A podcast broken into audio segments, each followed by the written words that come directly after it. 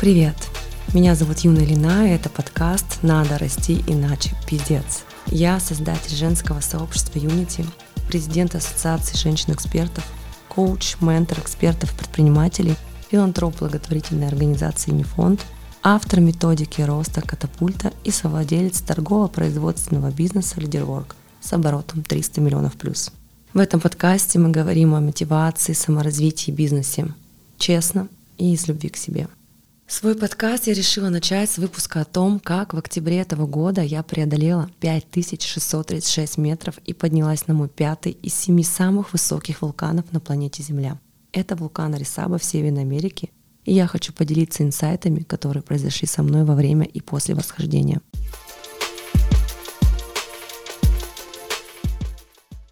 Сегодня в каком формате я хочу об этом рассказать? Сначала будут инсайты. Инсайты мои все полюбили, все их ждут. Каждое мое восхождение — это огромное количество людей и вопросов ко мне, которые хотят узнать, что это, про что это и зачем мне это нужно.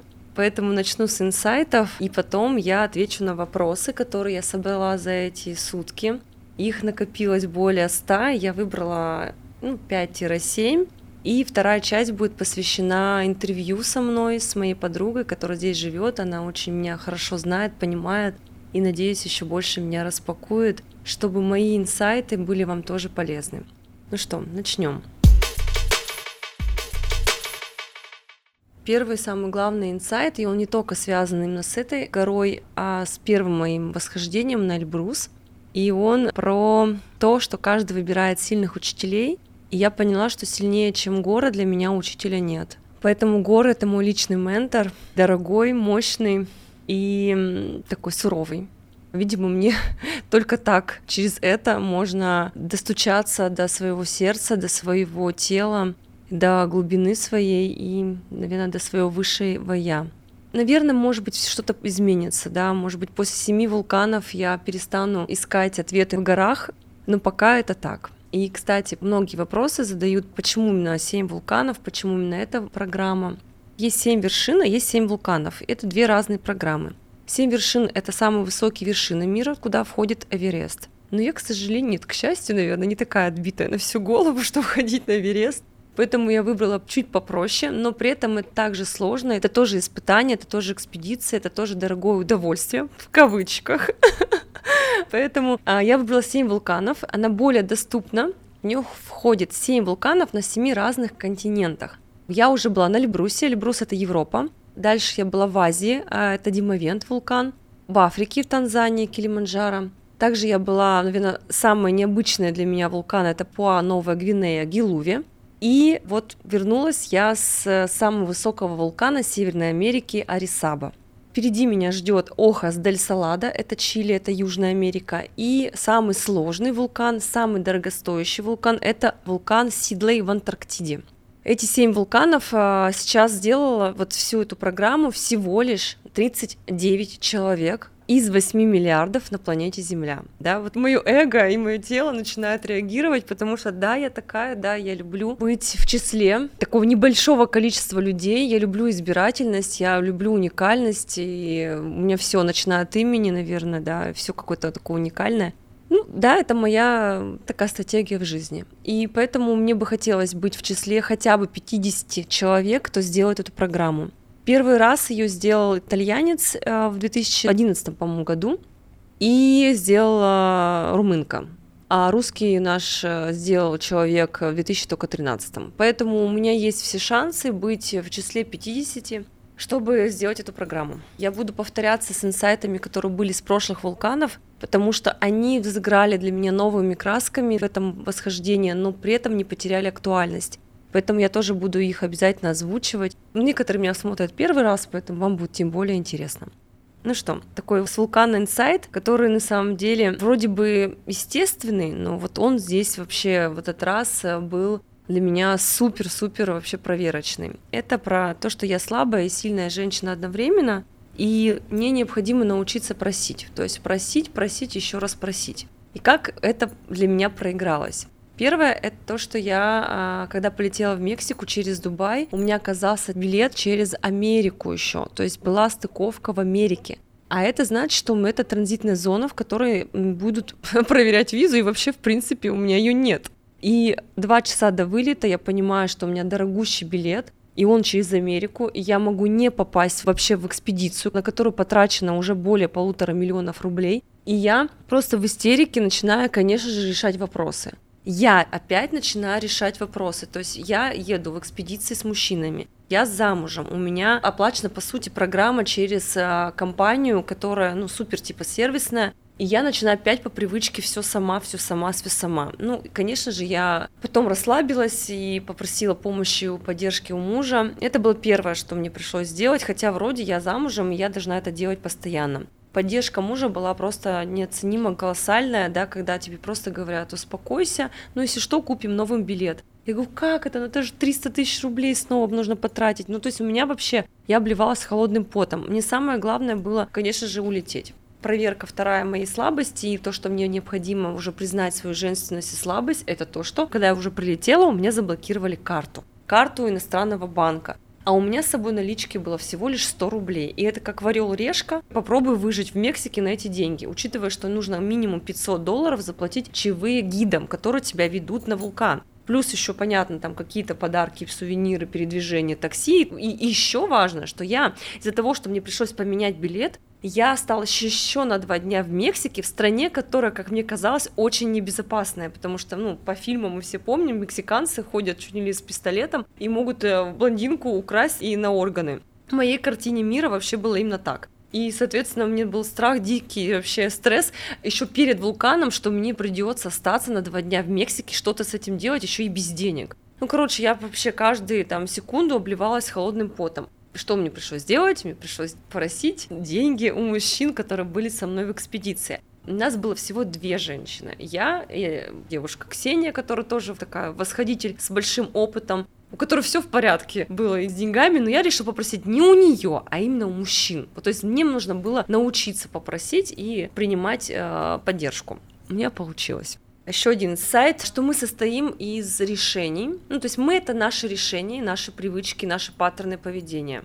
И вот здесь как раз-таки, про сильные решения хотела бы вам сказать, что человек силен настолько, насколько сильны его решения. И вот эта история, которую я сейчас расскажу, это самое, наверное, серьезное было для меня потрясение, потому что оно вообще поменяло весь ход событий, связан с моим восхождением. Рассказываю вам эту историю.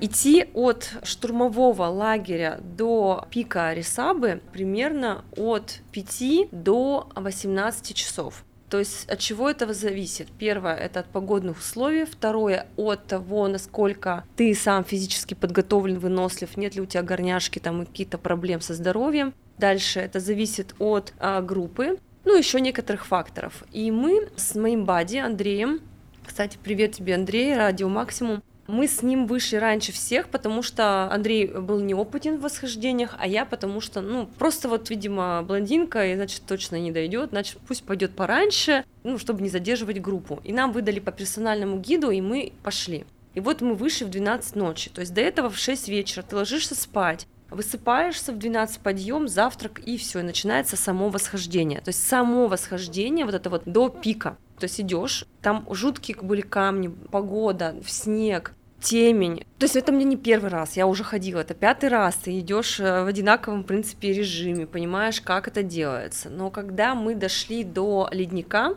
ледник с уклоном, и нам нужно было уже переодевать кошки, а еще я в рюкзаке ношу всю эту тяжелую амуницию в виде ледоруба, каска на тебе, в рюкзаке термос с чаем, куча переодеться вещей, потому что неизвестно, какая будет погода. И вот эти кошки и страховочные всякие элементы. То есть это прям тяжело, просто огромный рюкзак. И вот когда я уже переодела кошки, и мы начинаем подниматься по леднику, я поняла, что где-то на пятом шаге я уже понимаю, что я сдохну, потому что мне было очень-очень тяжело. И каждый шаг давался мне труднее и труднее, особенно когда ты идешь в темноте, и когда, поворачиваясь назад, ты видишь, что просто там такая отвесная стена, и ты можешь в любой момент упасть. А ты все идешь в страховке, в связке со своим гидом. Это значит, что ты не можешь сходить в туалет, вообще в принципе, да, и ты понимаешь, что все. Потом, второе, ты не можешь присесть, лечь, отдохнуть, это нужно все время идти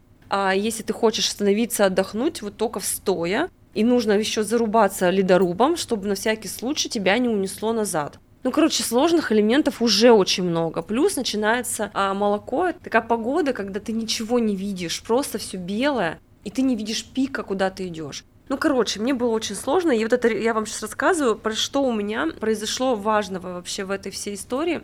Я иду и начинаю уже реветь. Все, я понимаю, что мы, во-первых, самые последние. Нас уже обогнала группа, которая вышла позже нас. То есть вся наша группа уже близко, а мы вообще еще только-только, и нам еще идти. И гид все время говорит: да, скоро, сейчас за этот камень зайдем, там уже скоро будет пик. Неправда, это не верьте гидам.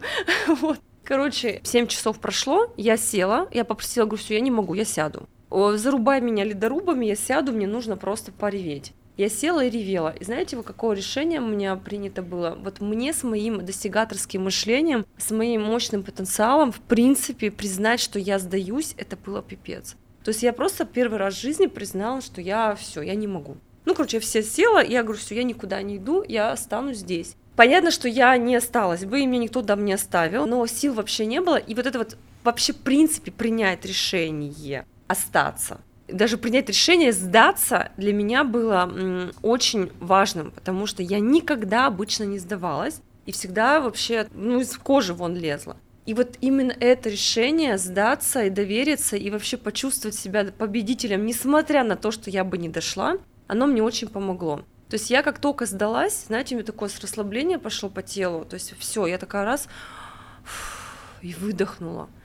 И сняла просто всю важность вообще с этой ситуации. Ну и ладно, 5 вулкан, ну и что, не дойду, и ладно. Я что, стану хуже человеком? Меня что, меньше будут любить? Что я себя любить буду меньше? То есть я впервые как будто бы признала, что мне не нужны даже вулканы для того, чтобы любить себя и чтобы никому ничего доказывать. И все, я, когда вот это решение было принято, сдаться, у меня появились силы, и еще сильнее решение вот после этого, как сдаться, было встать и пойти. То есть, когда ты сдаешься, на самом деле, как бы сила вроде бы появляется, легкость какая-то к этому всему, но в любом случае мозг начинает думать, знаете, как, ну ладно, типа, смысл тогда идти, можно вообще не идти, давайте назад. То есть, конечно же, мозгу вообще не надо, он не любит работать. Поэтому принять решение первый раз — это не пойти, а второе — встать все-таки после этого решения, вот это мощно было. Мощнейшие инсайты, мощнее я не испытывала состояние. И вся группа, которая уже была наверху, они нас ждали целый час наверху,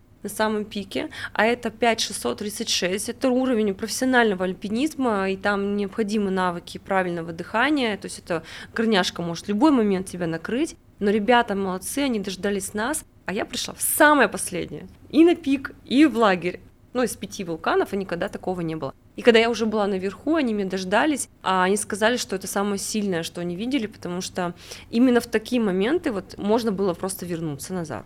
И инсайт из этого же тоже, то, что я рассказала, что доверие — это про сдаться порой. Вообще, да, то есть, по сути, я доверилась горе, доверилась ситуации и сдалась. И сила проявилась в неожиданный момент. Вообще, настоящая любовь к себе, как я это поняла, да, во время восхождения, это не праздная жизнь, ленная, там, с винишком, сериальчиками, знаете, потому что иногда я себя ловила до восхождения, что я себя начинаю жалеть, там, ну, ладно, бокальчик вина, ну, ладно, полежи, отдохни. То есть вот какие-то все время поблажки, там, ну поешь вот это, вот, ну побалуй себя. На самом деле это вообще не про настоящую любовь к себе, как я поняла для себя, потому что я, когда шла наверх, я вроде бы готовилась, да, но я недостаточно была готова к такой сложной горе. Мне было очень тяжело физически, у меня болит до сих пор вся задняя часть, колени я там чуть не оставила наверху. Поэтому для меня настоящая любовь к себе — это правильная подготовка, и забота о себе, правильное питание, более активный образ жизни, более правильные тренировки. Это и есть для меня сейчас проявление настоящей любви к себе. То есть такая, знаете, забота более правильного порядка.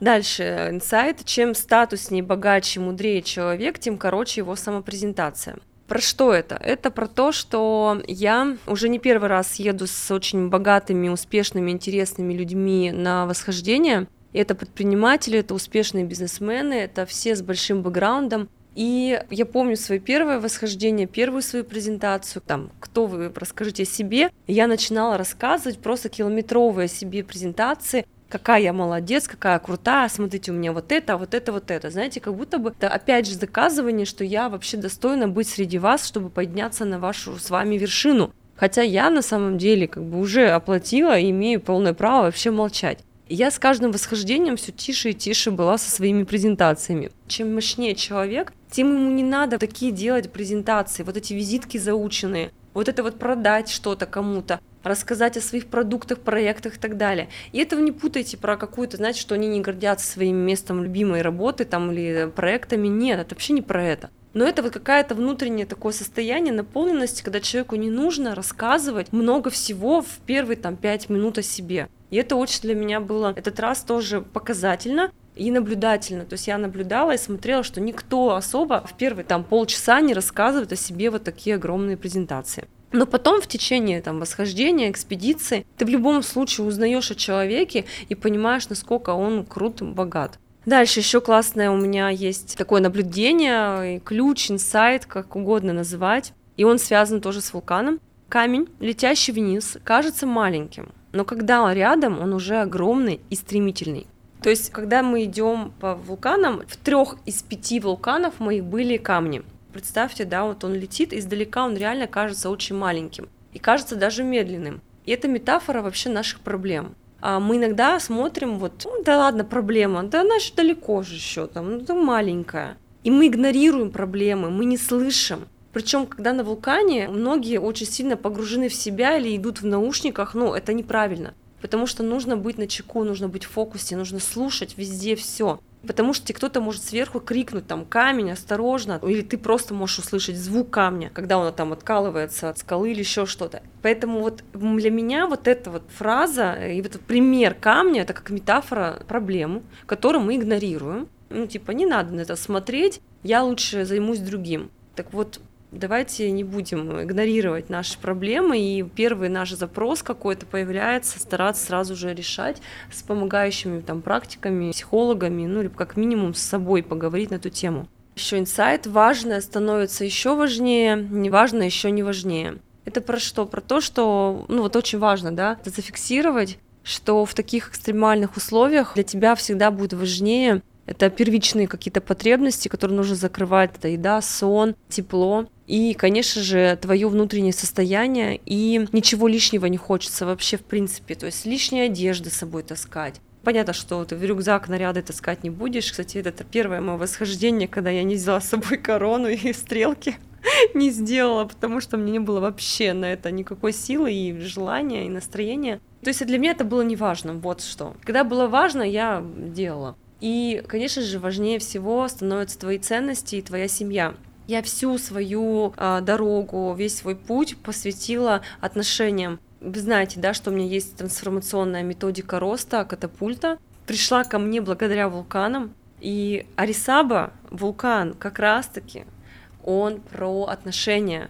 Так случилось, я не знаю, каким образом, я не специально это делала, не специально выбираю, но на моей карте, на моей трансформационной игре, на моем трансформационном поле именно Орисаба отвечал за отношения.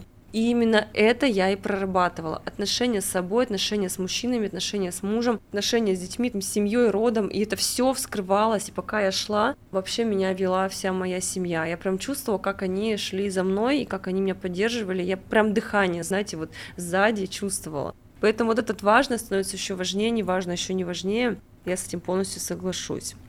После этого у меня инсайт сложился, что пренебрегать силой рода нельзя ни в коем случае. Это первое, что нужно признать в жизни.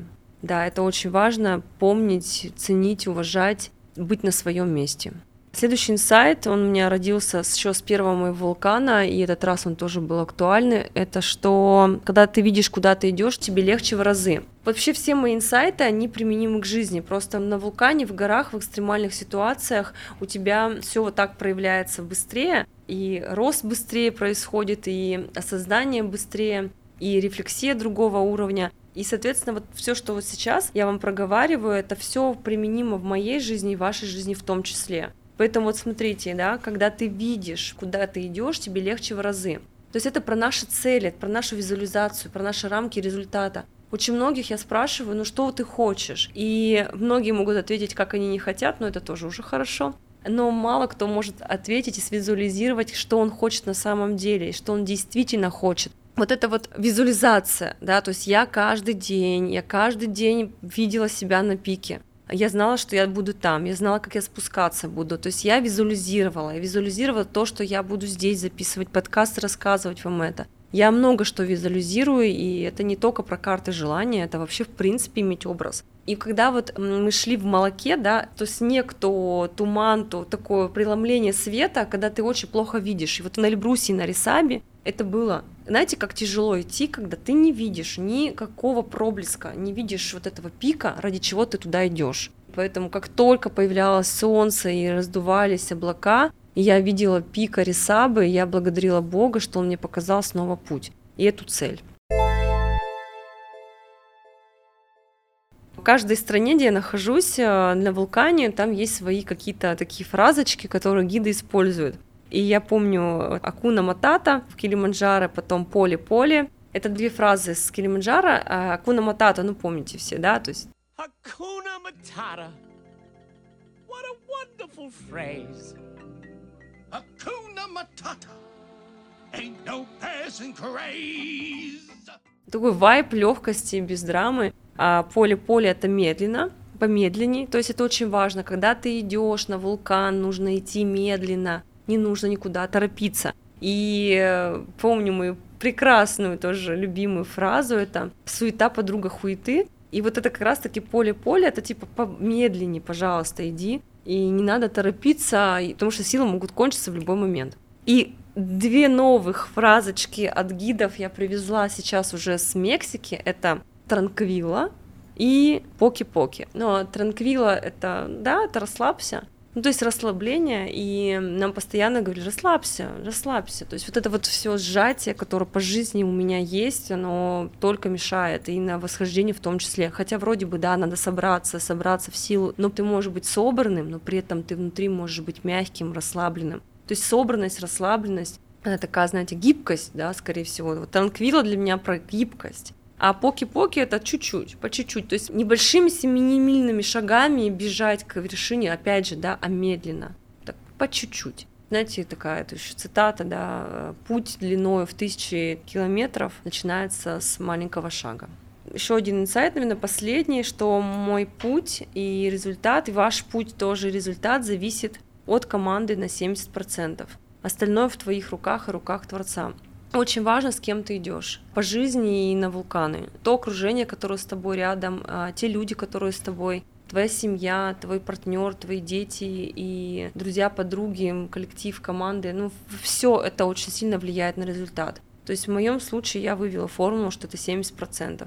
И когда я шла, я благодаря гиду, в котором была в связке, я этого гида выбрала сама. И он меня благодарит до сих пор. Он говорит, меня никогда не выбирала женщина, меня никогда никто не выбирал. Потому что ему 22 года, хотя у него есть уже 10 восхождений на Орисабу, но все равно он считается недостаточно опытен. Но я в него поверила, я увидела его и поверила в него, и я уверена была, что он меня доведет. И это очень сильно связано с так же, как я лидер, когда у меня идет мастер-майнд или я в сообществе своем лидер. Я очень благодарна тех, кто меня выбирает, потому что когда меня выбрали, я точно знаю, что я точно смогу довести человека, помочь ему, по крайней мере, прийти и приблизиться к своим целям. И выбирая своего гида, я благодарю его за то, что он меня довел, я жива. А остальных проводников, это и Александр Абрамов, легенда вообще альпинизма русского, 12 раз был на Эвересте, клуб 7 вершин, и Трансформатор Трэвел, благодаря которому я тоже оказалась вообще на вулканах, потому что первое восхождение, и это восхождение, и еще одно это было всегда с клубом Трансформатор Трэвел. И те ребята, которые меня дождались наверху и помогли спуститься вниз, и, ну, всех команду врачей, кто нас кормил, кто нас возил. Ну, то есть 70% результата зависит от команды и кто с тобой, а уже все дальше от тебя и от рук Творца, Господа Бога. Но я почему-то с первого своего схождения знала, что необходимо с собой вывозить какие-то артефакты, благодаря которым я могу и зайти наверх, да, то есть такая немножко эзотерическая духовная часть, и артефакты, которые я могу привести и дальше использовать. Каждый раз это какие-то камни. В этот раз это был аметист, розовый кварц и горный хрусталь. Я брала с собой на все восхождения всегда камни, и этот раз я взяла эти и заряжала их на каждом этапе, начиная с нашего базового лагеря и заканчивая пиком. На пике Орисаба, когда я достала мешочек с этими камнями, а остальные гиды профессиональные, они, увидев это, попросили Юна, говорит, пожалуйста, готовы заплатить, только дайте мне этот камешек, потому что он настолько сильный, пропитан вообще вот всей энергией вулканов, природы, плюс моя вера в то, что эти камни очень сильные, и я вот эти камни возила с собой. Также я потом привезла их на пирамиду, древние цивилизации, Теотиуакан, пирамида Солнца, пирамида Луны и пирамида Венеры, и там тоже их заряжала. Так что эти камни я обязательно, во-первых, подарю своим близким по камню, подарила своим гидам, кто в моем мастер-майнде Катапульта получит каждый по такому камешку, а еще и по браслету, который тоже также там заряжался. И подарю кому-то из вас, и обязательно придумаю, на каких условиях вы его получите. Вот, так что такой вот артефакт, благодарность этим камням, они точно нам помогут совершить какой-то квантовый скачок.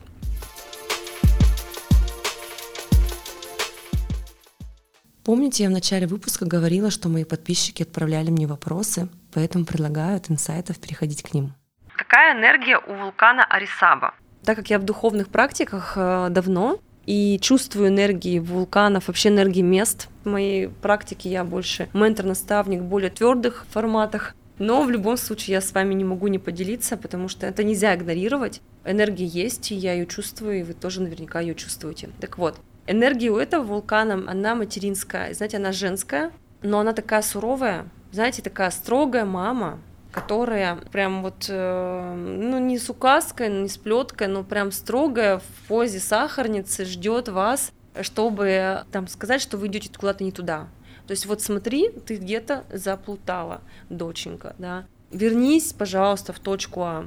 Сделай инвентаризацию того, что у тебя есть, будь честна с собой. И вот для меня энергия этого вулкана была таковой. То есть это вот, как знаете, почистить свою карму через вулкан, вот точно вообще у меня всегда происходит. То есть почистить карму, про честность с собой. И это вот та мама, потому что в моей жизни моя мама так не делала, она никогда меня не возвращала в точку А, то есть у нас мало с ней было таких разговоров, где нужно было как-то, знаете, вернуться в себя. Но несмотря на это, я благодарна все равно, мамочка, спасибо тебе за жизнь. Но вот именно вот эта мама вулкана Орисаба для меня была такой, которая меня в честность, так знаете, хорошенечко обмакивала. Ну и плюс женщина все-таки всегда про женственность, и как раз-таки меня женственность тоже она возвращала. Поэтому вулкан, спасибо, что меня приняла мама вулкана Орисаба. Да, вопрос еще. Кому не стоит вписываться в вулканы, вообще выходить по вулканам, по горам? Я не могу сказать, что кому-то прям стоит, кому-то не стоит. Нет такого общего, знаете, формулы, кому нужно. Я считаю, что нужно просто себя услышать, почувствовать. И если вы готовы выбирать горы своим проводником-учителем, то, конечно же, это стоит того. Это будет самое быстрое и самое крутое и дорогое обучение в вашей жизни, если вы все-таки пойдете в горы. 5 лет назад были мои первые горы. Это были горы Иремель на Урале. И, казалось бы, они были вообще невысокие. Но мы потерялись на этой горе с моей группой. Нас было 13 женщин и 1 мужчина-проводник. И он был духовным моим учителем на тот момент, поэтому мы потерялись, и мы 24 часа вообще провели на горе, и спуск, подъем в темноте, без фонарей. Это был трэш. Это было сложно морально, потому что не было подготовки. И сложно из-за того, что я была лидером в этой команде, я их собирала, и так оказалось, что этот поход осознанности был вот таким, для некоторых, печальным, плачевным, очень трансформирующим. Поэтому вот, наверное, 5 лет назад я выбрала свои горы, вулканы, это мои учителя. И я вот считаю, что вот те, кто выбирает, чтобы вулкан был и горы вашим учителем, тому стоит точно идти. Если вы хотите просто, покайфовать, наверное, это не такие должны быть высокие горы, потому что это не про кайф. Когда я сталкиваюсь с трудностями, что мне помогает и на что я опираюсь?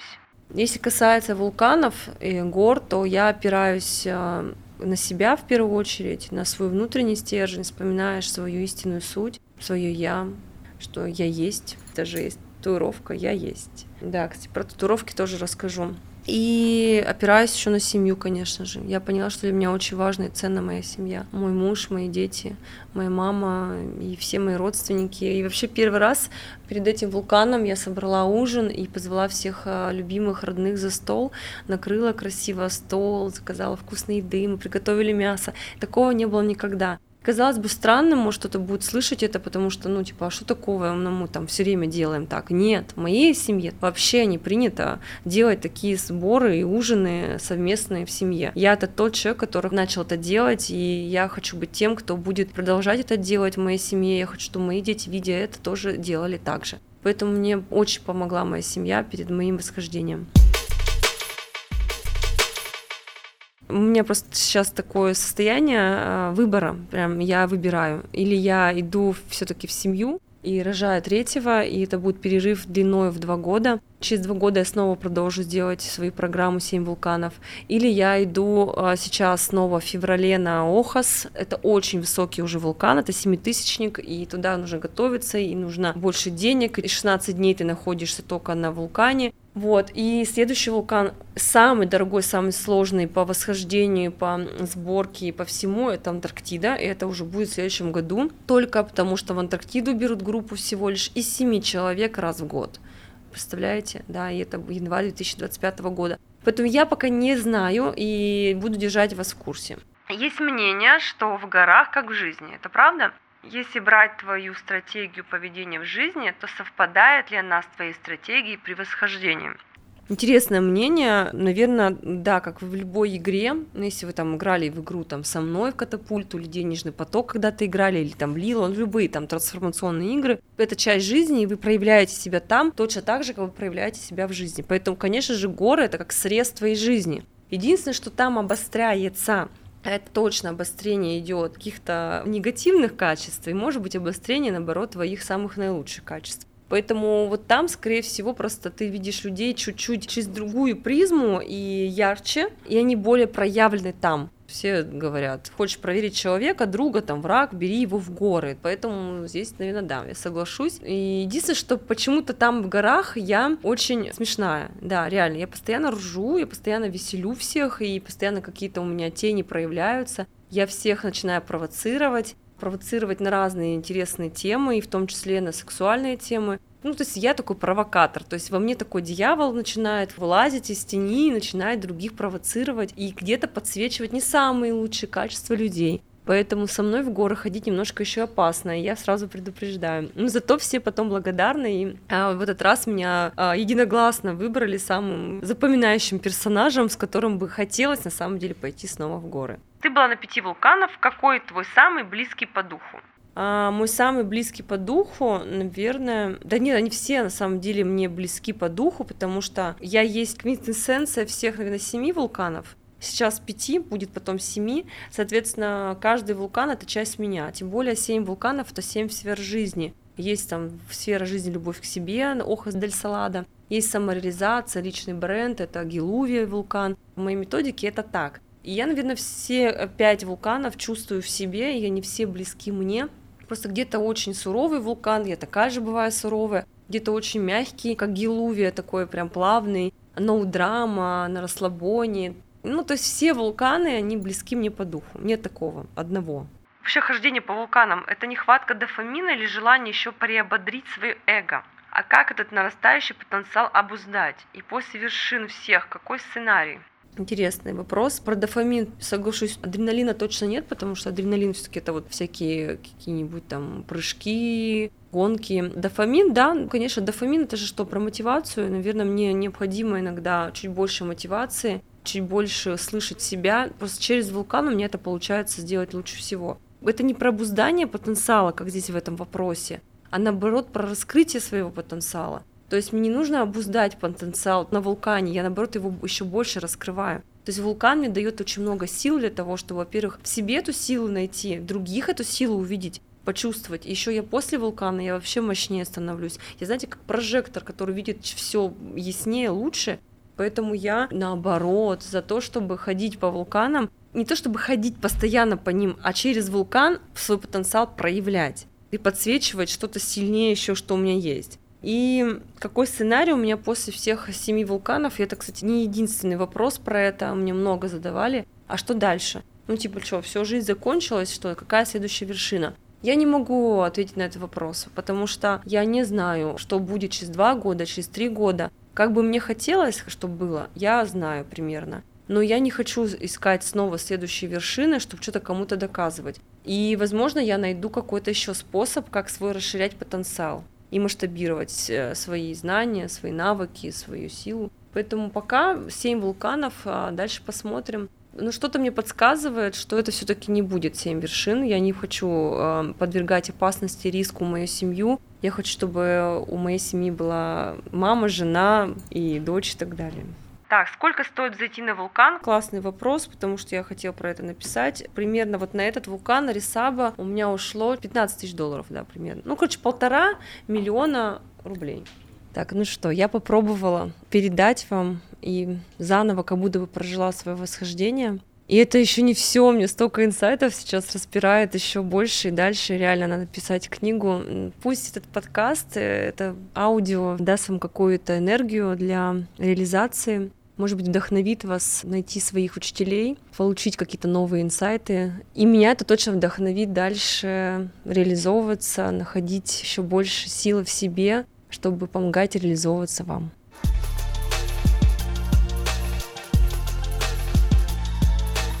Катапульта — это авторская методика роста, которая включает в себя трансформационную игру, нетворкинг-квест и мой мастер-майнд.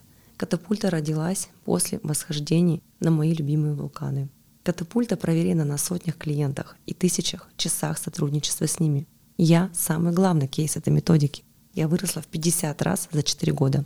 Возможно, самонадеянно и нагло, но это честно.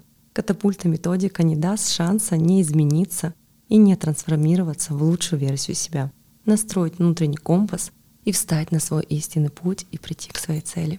Подписаться на подкаст можно на любой удобной аудиоплатформе: Яндекс.Музыка, Apple подкасты, Castbox. Также нас можно смотреть на YouTube. Под выпуском можно оставлять комментарии и задать свои вопросы. Поддерживайте нас лайком, репостом подкаста в своих социальных сетях. В описании к выпуску вы найдете ссылки на мои социальные сети и продукты. С вами была Юна Ильина. И помните, надо расти, иначе пиздец.